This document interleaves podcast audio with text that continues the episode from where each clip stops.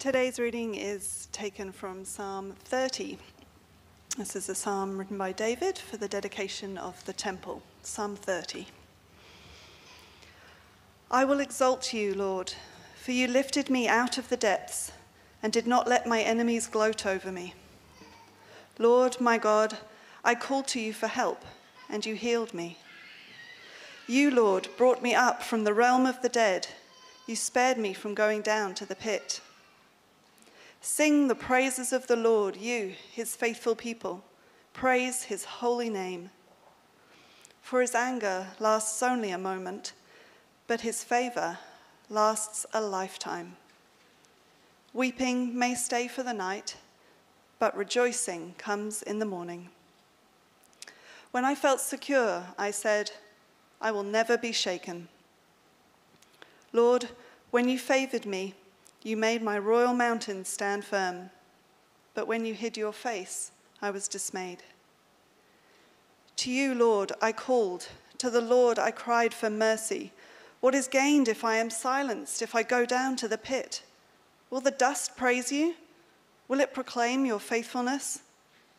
Hear, Lord, and be merciful to me. Lord, be my help. You turned my wailing into dancing. You removed my sackcloth and clothed me with joy, that my heart may sing your praises and not be silent. Lord my God, I will praise you forever. Not sure. There we go. Thank you very much, sweetheart, for reading that. And good morning. My name is Peter Scott. I serve as a senior pastor here, and it is my uh, first moment back from three weeks of holiday. And so, as it is my first moment back from three weeks of holiday, I thought, let's, uh, what I would like to do is start by just praising God. Would you join me in prayer as we just praise our God? Heavenly Father, Thank you for you. We've been singing your praises. We've been singing about how beautiful your name is, how amazing you are in your awesome deeds. Wow. Thank you.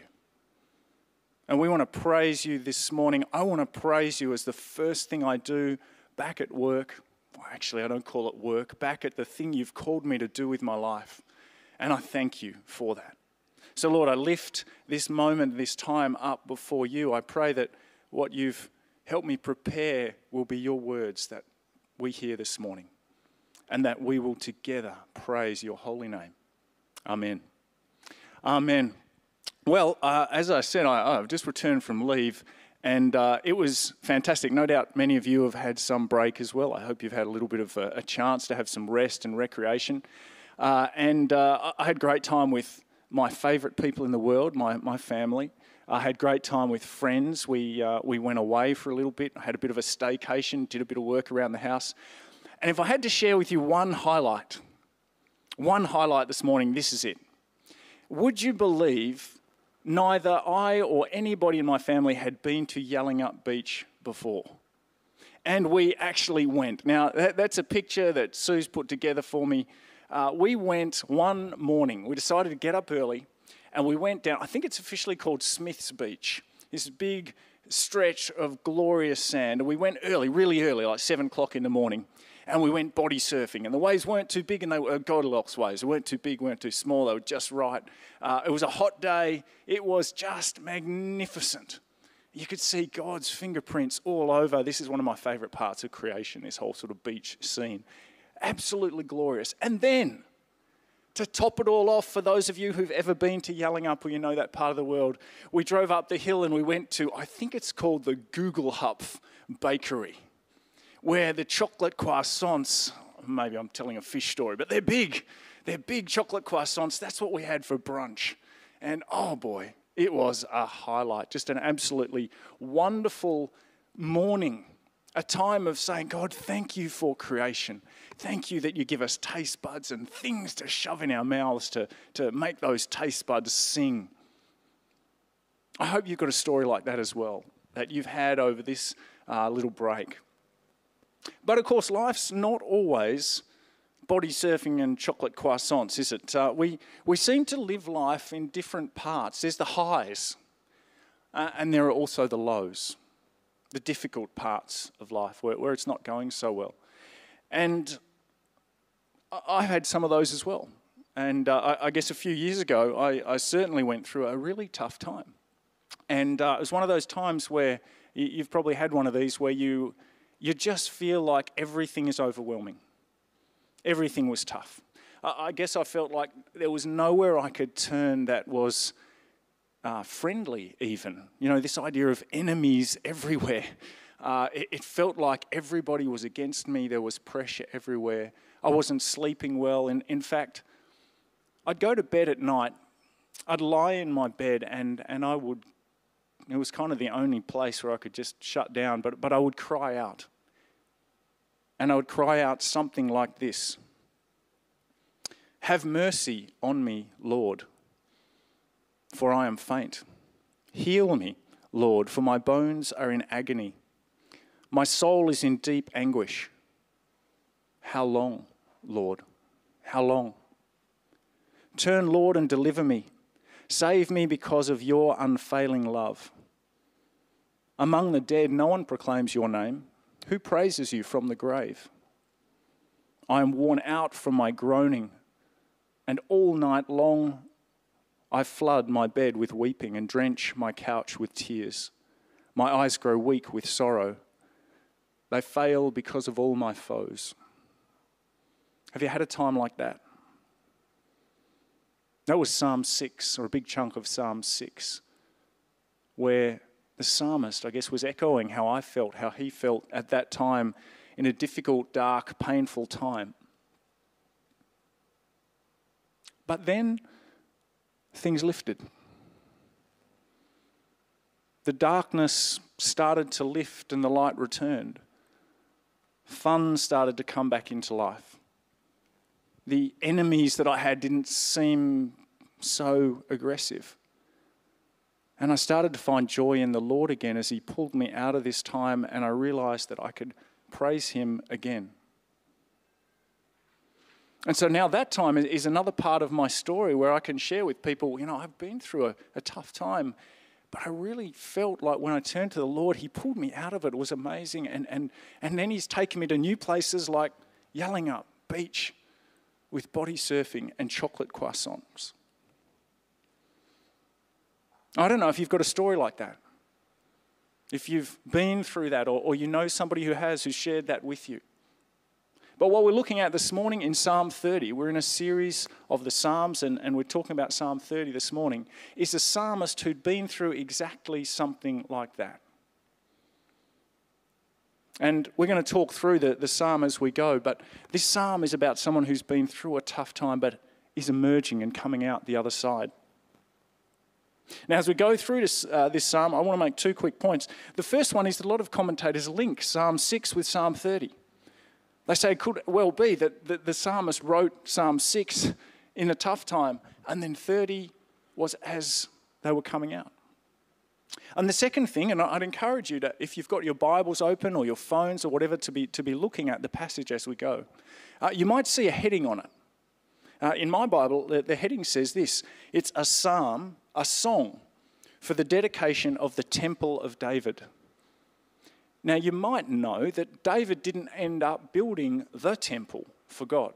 Now, that was something God asked his son Solomon to do.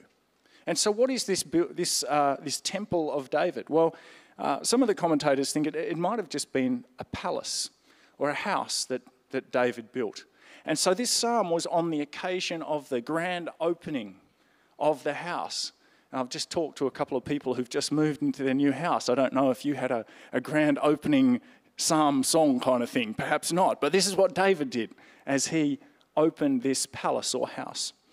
And, and what he did there is he basically shares this personal testimony at this moment and invites everybody to praise God.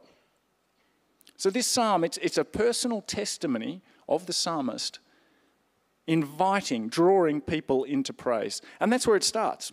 The very first verse says, I will exalt you, O Lord. I will exalt you, O Lord. This is what this is going to be about, everybody. It's about praising God. Now, as I've been preparing this, I actually thought, you know, that would make a really good thing to say or think or pray when I get out of bed in the morning. So this week I've been trying to do that. You know, I sort of wake up a little bit, but then it's, I'm going to exalt you, oh God. That's what, that's what I want this day to be about. Now, next we see in the, in the, the coming, the first sort of three verses there, I, find this quite interesting. It starts off with, I. I will exalt. It's, it's a little bit about me. This is what I'm going to do. But then it quickly moves into, oh no, actually, it's not about me at all. It's about God. So as you look at verse 2 and 3, immediately the psalmist moves to, oh, no, no, no, this is what God has done. And so quickly the focus shifts from me to it's all about God whose actions are praiseworthy and that draw us to exalt him. And so, having shared that intention to praise God, the psalmist tells us why. Why, why should we praise God? And this is really what he's saying. He says, Now let me tell you some of my story. Let me tell you what happened. Actually, more specifically, let me tell you what God did in my life. And that's why I want to praise God. Now, not all the details are given here. This is not a, you know, a really detailed story about exactly what's happened and, and what God's done. We, we don't have a time or a place. We, we don't really even have an indication whether what the psalmist is crying out about here is a, a physical issue or an emotional one or a spiritual one or all of those things together. But it was clearly serious. As we read the words there, the psalmist is saying it felt like death. Being in the depths, in the grave, going down to the pit. These are the expressions that the psalmist used of this deep, dark, painful time. It just it feels like being dead. Now, I hope this is not sounding familiar for you, but I read a statistic or a couple of statistics on a website by a group called Beyond Blue, who you may have heard of.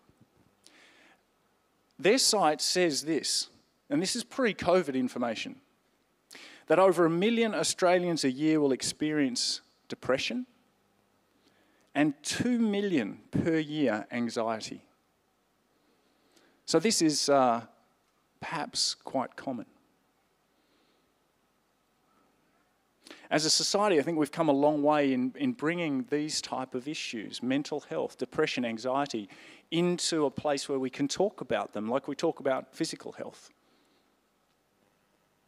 And that's really good. In fact, just this morning, actually, on my news feed, there was a, a, uh, a story, an article uh, about this topic.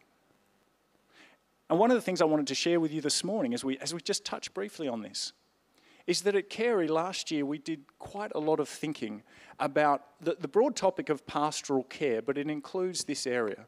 How do we as a community, how do we as a group do this? How do we look after each other well? And so I want to share with you this morning uh, just our very brief high level conclusions about the sort of support that we have around here for pastorally caring for each other. And we've thought of it in a number of levels. And the first level is loving one another. How's that for a radical new concept? Okay, no, got it from the Bible, from Jesus. Loving one another. Being there to listen to each other. Being there to share each other's stories, just to walk together, being sensitive to how others are feeling and available to catching up. This morning at morning tea or in a connect group, just keeping our ears out for each other and saying, ah, is, is there anything going on? How, how are you going? Loving one another, that's the first level of support that we're all engaged in, and that's super important. Now, the secondly, of course, we've got our, our pastoral and discipleship elders and our pastoral team. Uh, some of whom have had additional training. This year, we'll get that whole group of people to have some additional training in this area of pastoral care. And so you can come and approach one of those people if you think that's helpful and appropriate. But even that group of people doesn't have the expertise that a lot of professionals have in certain specific areas. So we also really recognize that there will be times where it's absolutely appropriate and good and helpful to go and see a professional in a particular area where you might need care. And finally, we keep our eyes out for opportunities to explore this as a community. And I've got one up on the screen uh, from Woodvale Baptist that's coming up. Now, this one's just for men, it's a men's conference, but they're going to be talking about emotional and spiritual health. Be a great opportunity to just explore this topic. There are some great speakers uh, going to that, and it's, a, it's a, uh, something that I just recommend if this is of any interest to you at all. But all of those four things that I've mentioned, these are important elements of how we look after one another here at Carey. We love each other. We have our pastors and pastoral and discipleship elders. We know that there are professionals that, that can help.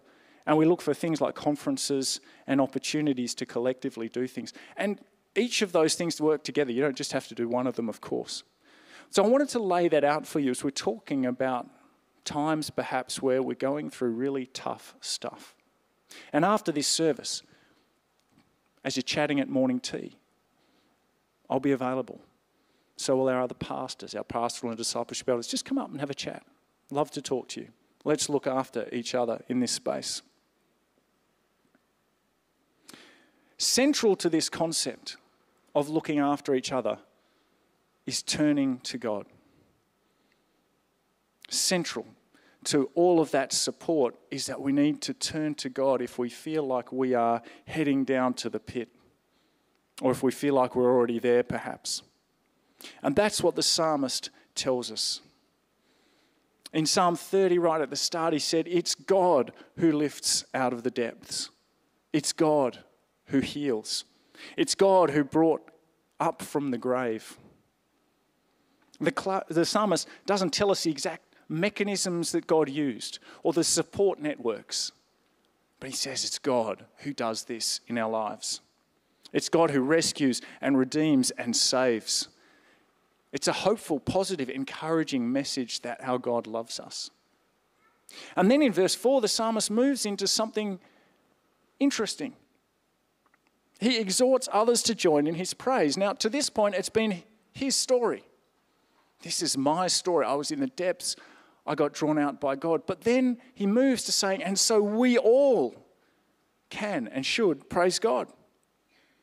This is my personal testimony, but I'm telling it to you in community on the occasion of my brand new house, by the way. It's a public, open gathering. I've shared a little bit of my story, but I'm asking you to join me in praise. That's what the psalmist says. But he also knows there might be some skepticism. Hang on, I just turned up to a housewarming. I didn't want all this praise stuff. So then he adds in a couple of lines to say, but here's why. You know, this is not just my story. This is not just a fluke. It's not just that I was feeling a bit bad and then I got better again. There are some things about God that you need to know. And the first one he says in verse 5 is this that his anger, it lasts only a moment. But his favor, well, that lasts a lifetime. He paints a picture here of this father who loves overall, overarching, the attitude to the children is love and grace and mercy and hope. And the second thing the psalmist tells us is that life has its ups and downs. Throughout this psalm, you see the, the highs and the lows. There's the going down, but the raising up. There's anger, but there's favor. There's wailing and dancing. There's being clothed with sackcloth and being clothed with joy. Life contains its nights during which all seems pointless. When all you can do is lie on your bed in the dark and cry out. And it contains those early mornings on Smith's Beach where you can body surf and it's warm, wash it down with a chocolate croissant, and life is so good. And do you see what just happened there? I came back to my story. I went back to my depth and I, and I came back to my height. I wanted to tell that again because, well, well that's part of me and, and it's important and, and it's, it's how I relate. And that's exactly what the psalmist then does. In verse 6, he tells us again. He starts over. He says, Well, here was the situation. And gives slightly different detail this time. You know, it's a few different words, but it's the same story. Life was going well, he says. Now, interesting here in, in this part where he says life was going well, and some people say, well, well, maybe he was you know, turned away from God and he wasn't focused on God. But it actually says in verse 7 that life was going well by God's favour. Things were great. But then, for some reason, I couldn't see God's face anymore. God, God hid his face. Things went pear shaped. Was it my fault? Was it something that I did wrong? I mean, that could well be. Or, or was this one of those occasions like, like Job where something was happening and it, you know, I was being tested? Or, or, or what's going on? I, I just don't know. And I don't think the psalmist knows either. He says things were going well by God's grace and in his favor. And then, I don't know why, but it, it just got tough.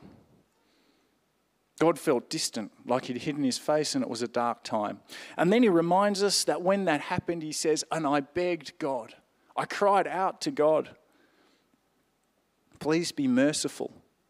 And I won't go into this in great detail, but I love the idea that the psalmist here sort of trying to argue with God. He's putting forward his best arguments, and his argument basically goes like this Look, if I was dead, I couldn't praise you. And you like to be praised, right? So that's kind of where he goes with that. He pleads, he says, Lord, please help. We don't know how long this went on for. And, and I think that's encouraging. When I, when you are in a difficult spot, to know that actually we don't know how long this lasts for. But what we do know is that there is hope because of our God. And the psalmist clearly tells us confidently, joyfully. He says, God turned my wailing into dancing. There was this shift. And so finally, in verse 12, he concludes there's a reason for all of this. And the reason is so my heart would sing to you, Lord, and not be silent. That my story would bring God's glory to others as he hears, as they hear that story and what God did in my life. And he concludes saying, I will give you thanks forever. Thanks forever. So, so how can we apply this psalm to our lives today? I, I want to suggest three ways that we might be able to think about Psalm 30 as helpful to us. Uh, and the first one is this turning to God. To you, O Lord, I cry. That's what the psalmist says. And this psalm is not necessarily a psalm for all phases of life. This psalm is a psalm as we emerge. This maybe I, I, sort of thought about this phrase. This could be a dawn psalm. This is the psalm when you've been in the middle of the dark night, but the rays of light are emerging. You, you know that the light's coming. Things are getting better. You can feel you're being raised up and lifted out. Or maybe this psalm is helpful as a warm, fond reminder for you, for me, when our mountain is standing strong. Ah, I had a hard time, but my mountain is standing strong again. And I know God was there for me.